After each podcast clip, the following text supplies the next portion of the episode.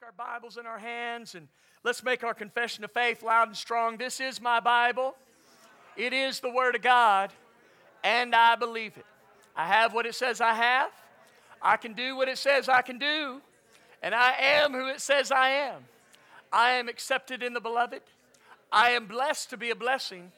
I am a chosen generation, destined to reign in Christ, empowered to make a difference, and forgiven of all my sin.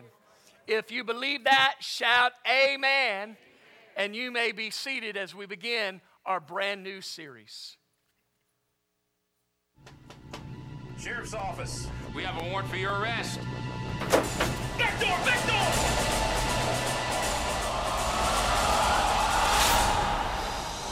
Deputy Thompson has now survived his rookie year.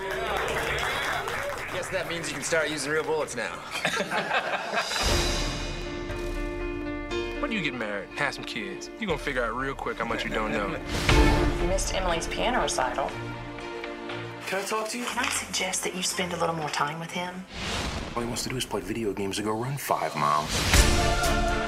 What are you doing home? They let me go. Do you really feel like it messed up your childhood not having a dad? More than you know. Adam, I need you to come with me right now.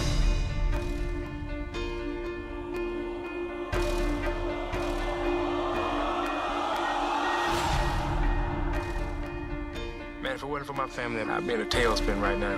You do heal, but you're never the same. I want to know what God expects of me.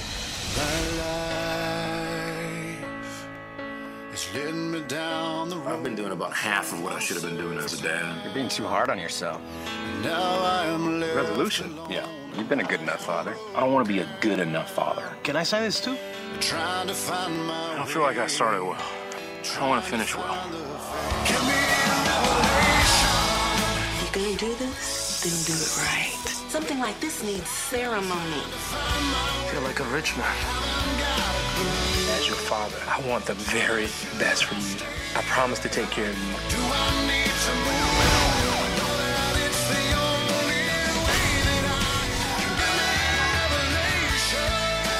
So where are you, men of courage? I believe every father should step up and answer the call. And to say, I will. I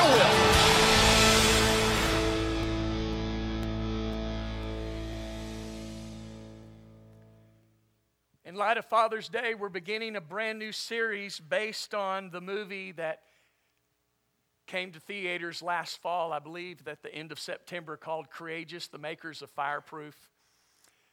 The church out Sherwood Baptist Church, I believe, located in Georgia. They've done an incredible job in bringing quality Christian movies to theaters that, quality wise, they compete with any secular movie, but they have an amazing theme. So if you haven't seen Courageous, it's out on Blu ray, it's out on DVD. I encourage you to pick up a copy of it. So, in light of that, how, how many dads here? I don't know about you, I don't want to be a good enough father. Talk to me, somebody. Huh? I don't want to be a good enough father. I want to be a great father. So, in light of that, as we start this brand new series called Courageous, I want to talk to you this morning about how to have a courageous family. And I want to talk to you about the difference between courageous, being courageous, versus being complacent. And really, I'm issuing a call during this series, the next four weeks. This is really a call not to just dads, but to everyone in our church, male or female, whether you're married, whether you're single, divorced, empty nesters. This is a call to all believers in our church to be courageous Christians in the midst of a complacent culture. Amen? And those are the only two ways you're going to live. There is no middle ground. You're either going to be a courageous Christian or you're going to get sucked into the complacency of our culture. Amen? And so today I want to paint a powerful picture of what true fatherhood and contagious Christianity are all about. And so today is a day to unapologetically and unashamedly stand up for Jesus. Come on, can I get an amen? Huh? We need to stand up for him. We need to stand against popular culture and we need to stand strong for our families and their future. And so I want to talk to you the difference between being courageous versus being complacent.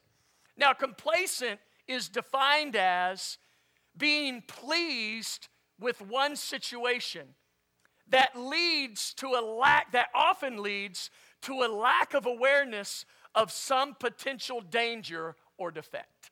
I'm going to say that again. It means to be pleased with one situation. How many know it's okay to be content, but we never need to be satisfied? And there's a difference. We're content. Thank God that we're where we are and we're not where we used to be. But you know what? I'm not going to get saved, satisfied, and stuck because He has way more in store. Amen? And so complacent means to be pleased with one situation, and that the result of that is it often leads to a lack of awareness of some potential danger or defect. First Peter addresses that in chapter 5, verse 8 and 9. It says, Stay alert.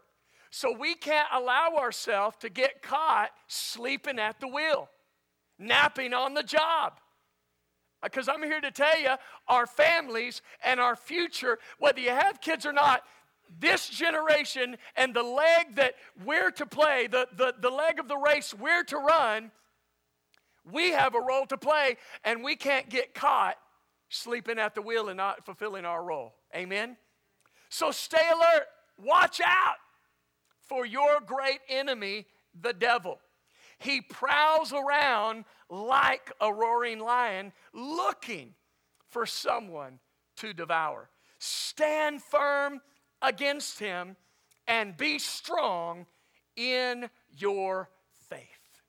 So there that verse right there summarizes complacency versus being courageous.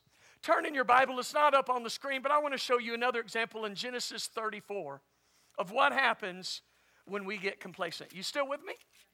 Genesis chapter 34. Now, this is the story of Dinah. If you remember, you have Abraham, Isaac, and Jacob, and Jacob had 12 sons, okay, one of them being Joseph. But he also had a daughter named Dinah. And Dinah went to the town of Shechem and she was violated. She was raped. The man who raped her fell in love with her and wanted to marry her. Well, once the brothers found out, you can imagine, come on, how many have sisters? Come on, how many big brothers have little sisters? Well, you can imagine once you f- found out what happened, you know what? You'd probably want to do the same thing as they did in this story. Amen? But I want you to see, and so they, they, they, they did something here, but I want you to see how complacency lulled them into being defenseless against this attack. We're going to pick it up in verse 22. And what they do is all the sons of Jacob decide to come to this, uh, this city and let them know hey, we're gonna, uh, he asked for Dinah's hand in marriage, and he said, You know what? We're Israelites and we're circumcised, and so the only way we'll come in covenant with you. And they said, Hey, let's make a deal. You can marry our daughters, we'll marry your daughters, and, and we'll have a partnership and we'll have a great thing going on. And so we pick it up in verse 22, and the children of Israel say, Only on this condition will the men consent to dwell with us. He's, the town of Shechem is telling the rest of the people to be one people. If every male among us is circumcised as they are circumcised, will not their livestock, their property, and every animal of theirs be ours? Only let us consent to them, and they will dwell with us. And all who went out of the gate of his city heeded Hamor and Shechem for his son. Every male was circumcised, all who went out of the gate of his city. Now it came to pass on the third day when they were in pain. And so notice the complacency of sitting. They think everything's going to be fine, everything's hunky dory. That two of the sons of Jacob, Simeon and Levi, Dinah's brothers, each took his sword and came boldly upon the city and killed all the males. And they killed Hamor and Shechem, his son, with the edge of the sword, and took Dinah from Shechem's house and went out. The sons of Jacob came upon the slain and plundered the city because their sister had been defiled. They took their sheep, their oxen, their donkeys, what was in the city and what was in the field, and all their wealth. and their little ones and their wives they took captive, and they plundered even all that was in the houses. And you know what? My concern is that the enemy sells us a bill of goods as well. That the enemy comes in the form of culture. Enemy comes in the form of a deal and says, you know what? Let's make a deal. And if you partner with us, huh, then you can have all our wealth. You can have all our popularity. You can have all our possessions. And we get lulled, and so we succumb to the dictates and the demands of our culture until they attack. And all of a sudden, now we're caught with our pants down, so to speak, and the enemy plunders the things of God in our lives. Come on, are you with me? And so we cannot afford to be complacent. In Joshua chapter 1, verse 6, 7, and 9, God says, Be strong and courageous, for you are the one who will lead these people. Say, lead. Listen, I'm here to tell you the number one role of a dad is to lead your family, to lead them. Not just provide for them, that's a given. Thank God for dads who provide a roof over your head and, and, and food on the table. But you know what? If that's all we do to measure the quality of a dad, we're a sorry lot. That ought to be just a given. That's a taken that a dad is going to provide a roof and food. Amen? So, dads, hopefully we don't just do that and go, you know what? Look, I'm doing pretty good. Yeah, you're doing the basics. Okay, you're feeding them. Come on, somebody. Your job as a dad is to lead your spouse, to lead your kids, to lead in the workplace. Amen? Lead these people to possess all the land. I swore to their ancestors. So, your job is to lead your kids into all the fullness of God's plan for their lives. Amen? How many know you can't lead them where you're not willing to go? So you got to be on your way. Doesn't mean you've arrived, doesn't mean you're perfect, but it means you're on your way. You're taking those steps toward God's plan, purpose, and destiny, and you're beckoning them to follow in your footsteps. Amen? Be strong and very courageous. Be careful to obey all the instructions Moses gave you. Do not deviate from them, turning either to the right or to the left. Then you will be successful in everything you do. This is my command be strong and courageous. Do not be afraid or discouraged, for the Lord your God is with you wherever you go. And so, dads, listen. Moms, single moms that have to play the role of mom and dad, listen. We have to lead our homes and our families. I, I came across some interesting statistics about our kids. Do you realize that that 50%. Now, all the decisions all of us ever make in life, for the most part, flow out of what we call our core belief systems. And everyone has core belief systems. Everyone has things at the core of your being that you believe, put there by your parents, your grandparents, your school, your church, your, your culture, your environment, how you were raised, how you were influenced, teachers. Okay? Everyone has core belief systems. In fact, Shelly was telling me uh, an interesting story with one of the ladies she plays tennis with, and she actually happens to be a doctor and uh, she was playing tennis and she just started opening up and sharing her, her life. And uh, she's a very successful doctor. And, uh, and uh, she just started sharing you know when i was in first grade she said now i never heard the teacher say this but my parents told me. When i was in first grade uh, my, uh, my parents met with the teacher and the teacher said you know what? So and so miss listed her name. She she does okay in all the other subjects. She does good. She does all right. But she's not brilliant in anything. That's all she said. She, she does good.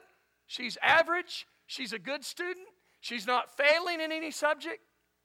Doesn't really struggle. But she just doesn't excel or just really isn't that brilliant or stand out in any area either. And you know, the, the lady said, you know what? I, I, I'm sure she didn't mean anything by it. I'm sure that, that she meant it as a good thing. You know, hey, she's okay. But she said, when her, her parents told her that, she said it marked her core belief system. And she said, now fast forward, here she, that was in first grade. She's in college, she's in pre med. Now she's in uh, med school. And all of a sudden, this fear and these struggles come in that who do I think I am trying to be a doctor? I'm not brilliant at anything. Talk to me, somebody. And she, she began to talk about how she had to fight and struggle to undo something that was deposited on the inside of her when she was six or seven years old. Do you realize statistically that they say 50% of our core belief system is already established by the time we're five years old?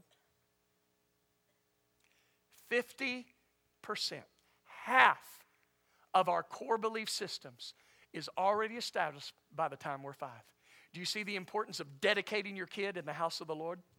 Do you see the importance of that? Now, all of a sudden, it's not just a ritual. It's not something we take lightly. When we bring kids up and we lay hands on them and we dedicate them to God, we're very serious about it. Amen? We're very serious. No wonder they brought Samuel and raised him and dedicated him to the house of God. Amen. That's why it's so important to raise your kids in the fear and admonition of the Lord. Now, 85% of our core beliefs are established by the time we are 18 years old. So the next 13 years after five, another 35%. So 85% is established by the time we are 18 years old. Now, check this out 95% of all the decisions we make are determined by our core belief systems. 95%. Only 5% of the life altering decisions we ever make are outside of that. Things that are established by the time we're 5, 50%, 85% by the time we're 18.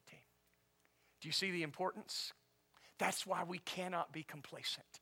And we have to stand and lead our families. Well, Pastor, my kids are over five. I've started too late. It is never too late. Huh? You just start leading right now. Amen. I want you to check out this clip as we get ready to go to the next part of our message. Kim. What did I say? You were supposed to call me when you landed. I'm sorry. I thought maybe something was wrong with the phone I gave you. No, it was just such a rush at the airport. Right. Well, if of course, if I'd had the number where you were staying, I would have just called there. What's the number? I don't, I don't have it. Kimmy, come on. This is one of the conditions. Let me talk to one of the cousins. I'll get it from them. Dad, they're in Spain. I didn't know, I swear. To Spain? Kim, is there anything else you want to tell me?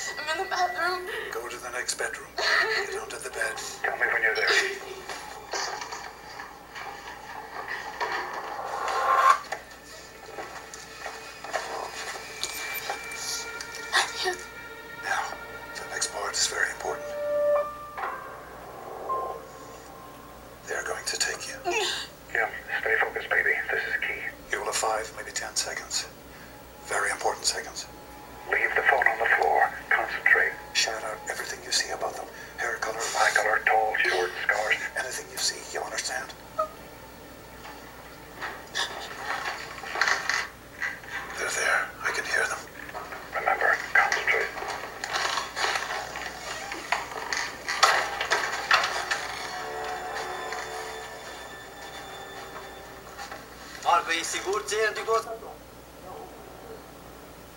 Put the phone closer so I can hear.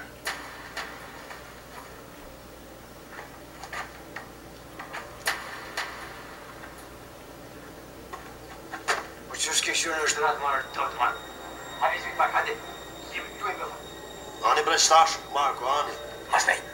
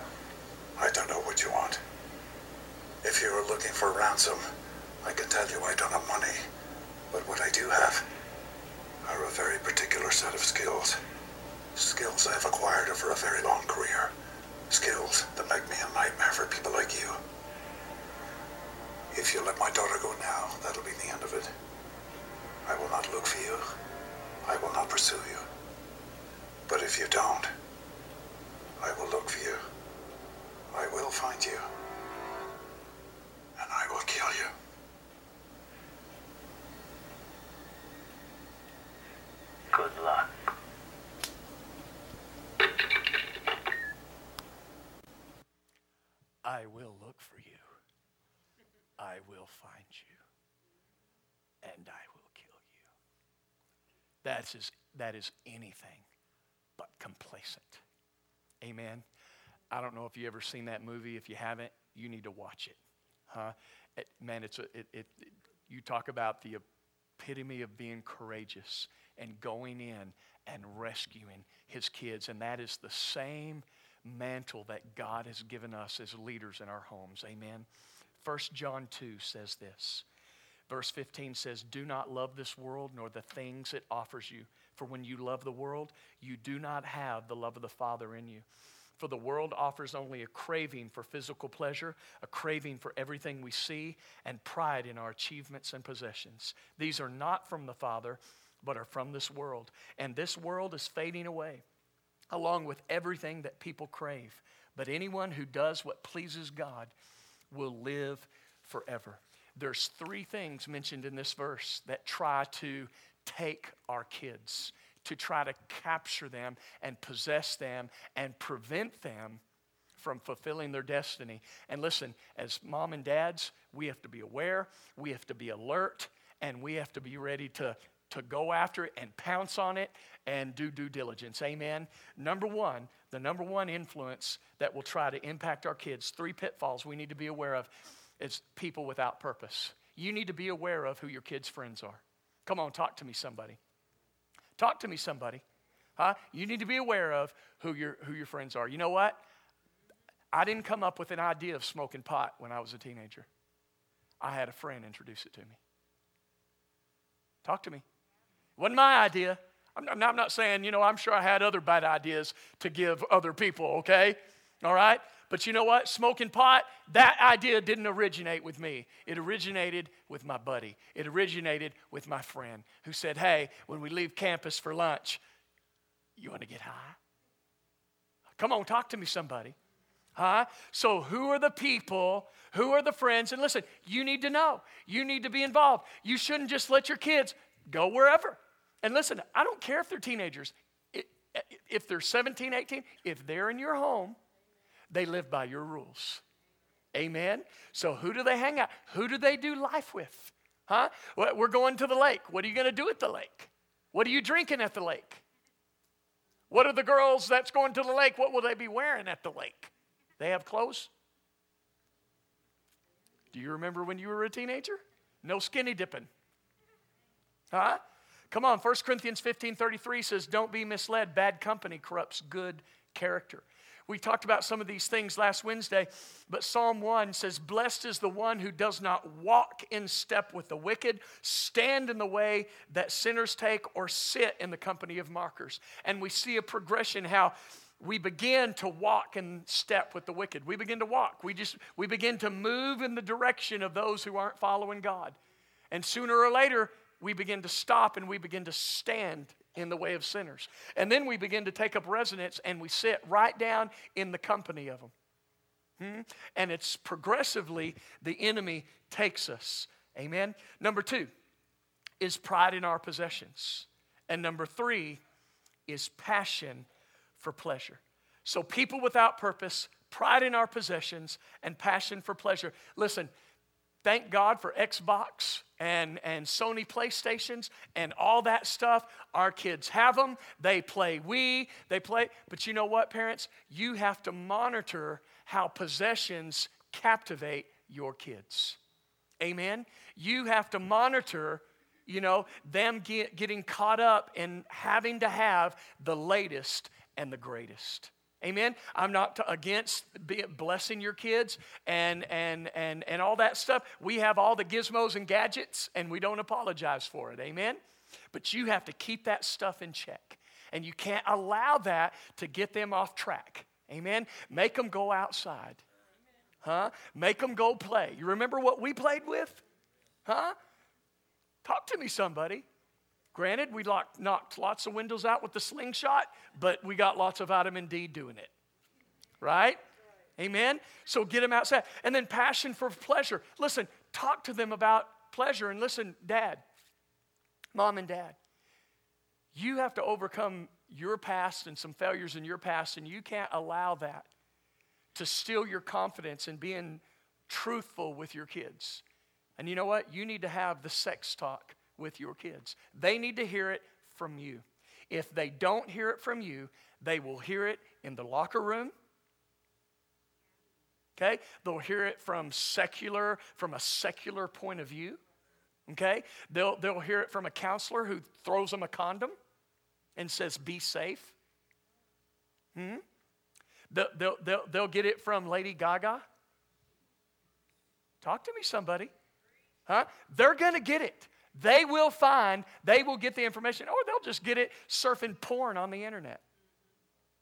But they'll find the information.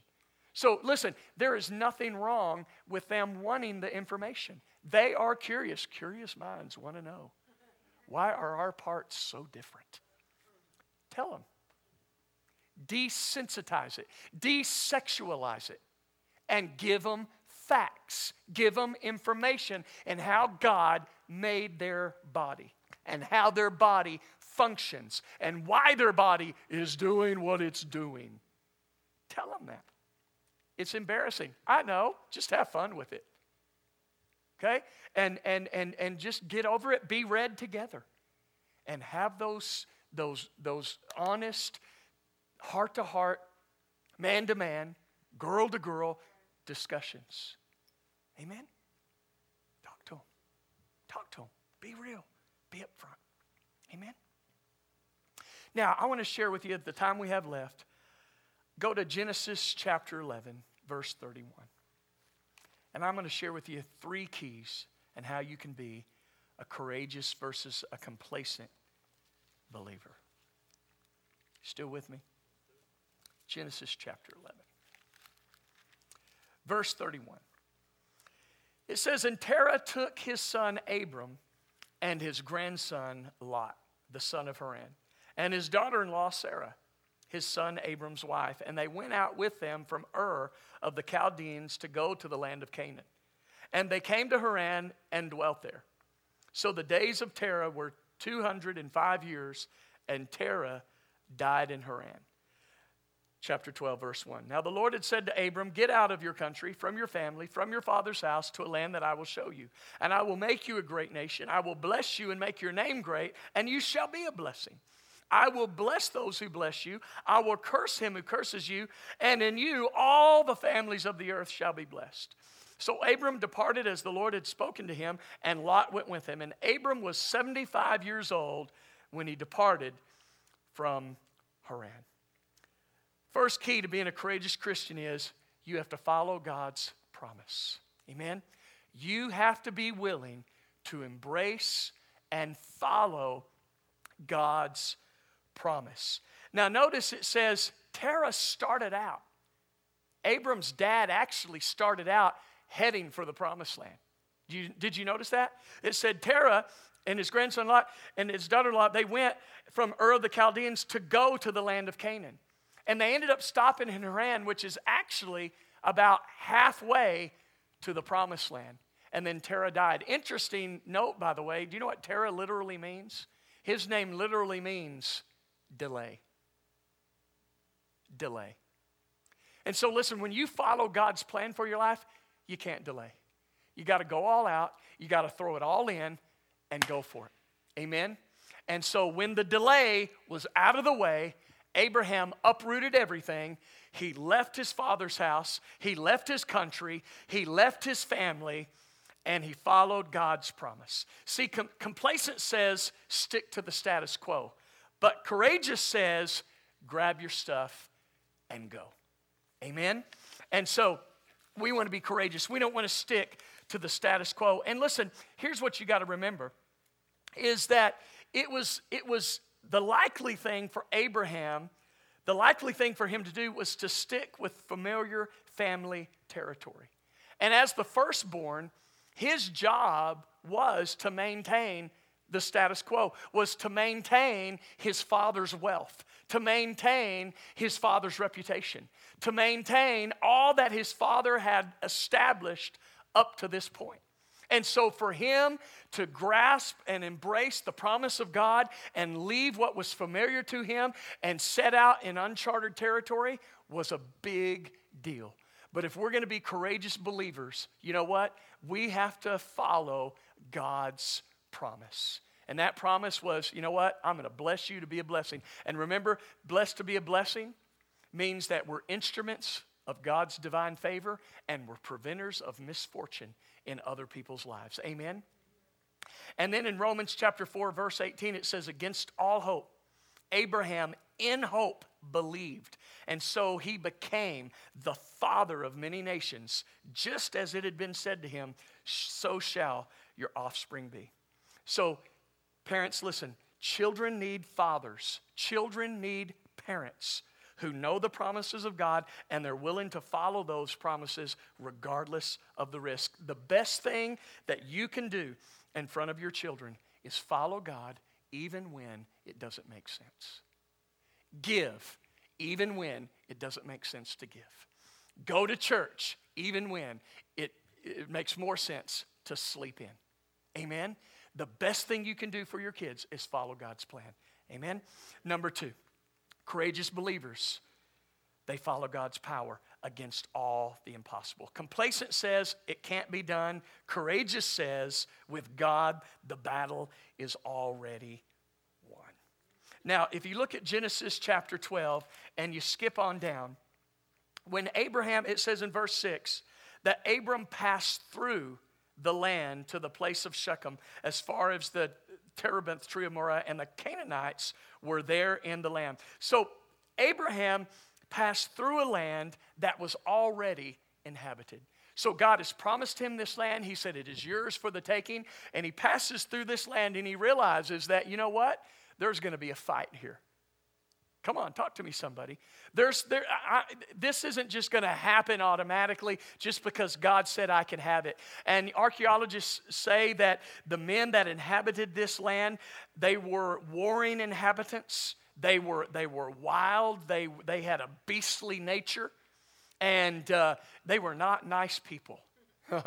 they were not nice people. So, regardless of the obstacle, the courageous response is to trust God. And then if you look on down in verse 7, it says, Then the Lord appeared to Abram and said, To your descendants I will give this land. Now watch. And it says, There he built an altar to the Lord who had appeared to him.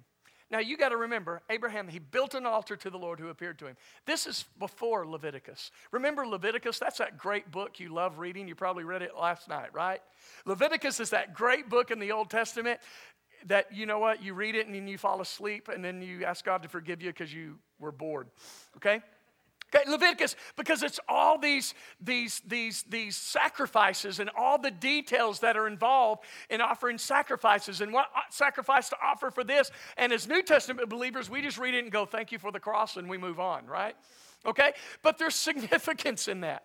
Okay? You, and, and so this is before God had given any details about worship. And I want you to notice that Abraham, when God appeared to him, instinctively there was something on the inside of him that caused him to build an altar, sacrifice something to God, and worship Him. Amen? There was something. So you need to know worship is instinctive. When you have an encounter with God, you instinctively worship Him. And so Abraham worshiped God in sacrifice, he worshiped Him in faithful obedience. Listen, here's the point children need parents who worship, not just when God provides results, but also when God only provides promises. Here he goes through this land, God said it's yours, and it's full of inhabitants. Okay? Abraham, 75 years. Now we know from this point on, it's another 25 years before he ever possesses what God actually he never really possessed it. He died before Joshua leads him in. So he actually died never receiving the fullness of the promise, but looking forward to it. Amen. He died in faith, going after what God. And so you need to know as a parent, your kids need to see you worship God when God doesn't provide results, but he only provides promises. And if you'll learn to do that, you'll see the promises of God brought to pass in your life. Number three, and we'll close right here. Courageous believers follow God's plan for the future. Complacent says it's about now and it's about me. Courageous says it's about the future and my family. See, the average response to the call of God is what's in it for me right now. Right? What's in it for me right now? What is the payoff? What it right now? Hmm? And so when God spoke to Abraham, he knew that when God said, I'm going to make you the father of a multitude, okay, Abraham, just do simple math, he automatically knew, okay, God gave me this promise. It's going to take at least nine months before I have a kid. And then God didn't just say that I, I would just have one, He, he said multi generational. So he knew, okay, uh, nine months, and then I'm going to have a kid. Okay, it's going to take time for that kid to grow up and then find the right wife and get married and then have kids. So just do the simple math. Abraham knows there's some time involved in this process. Talk to me, somebody. Huh? I'm going to have to persevere. I'm going to, and in the meantime, while this is going on, see, because when you're complacent, complacent Complacency makes you impatient in times of stress and it makes you look for comfort. See, because the time, at this time, Abram's living in the Negev Valley, and that was a very difficult place to live. Okay? He was a herdsman, and, and, and it, it, it, the land didn't, didn't yield well. It was not a proper place for farming, and it was a very tough, difficult place to live. But Hebrews chapter 11, verse 8 says this that it was by faith that Abraham obeyed God when God called him to leave home and go to another land that God would give him as his inheritance. He went without knowing where he was going. And even when he reached the land God promised him, he lived there by faith, for he was like a foreigner living in tents. And so did Isaac and Jacob, who inherited the same promise. Abraham was confidently looking forward to a city with eternal foundations, a city designed and built by God. It was by faith that even Sarah was able to have a child, though she was barren and she was too old. She believed that God would keep his promise. And so a whole nation came from this one man who was as good as dead. A nation with so many people that, like the stars in the sky and the sand on the seashore, there is no way to count them. The point is this living in the present with the future in mind how many know that can be difficult? But we have to look beyond the immediate payoff. And we have to know it's through faith and patience that we inherit the promises of God. Amen. Complacency is not an option. So God is calling us to step out in courageous faith, trust His promises, rely on His power to bring them to pass, and follow His plan in raising our families and impacting this generation. Amen. Amen. Every head bowed and every eye closed. I want to pray for you this morning. I never want to assume. Maybe you're here this morning.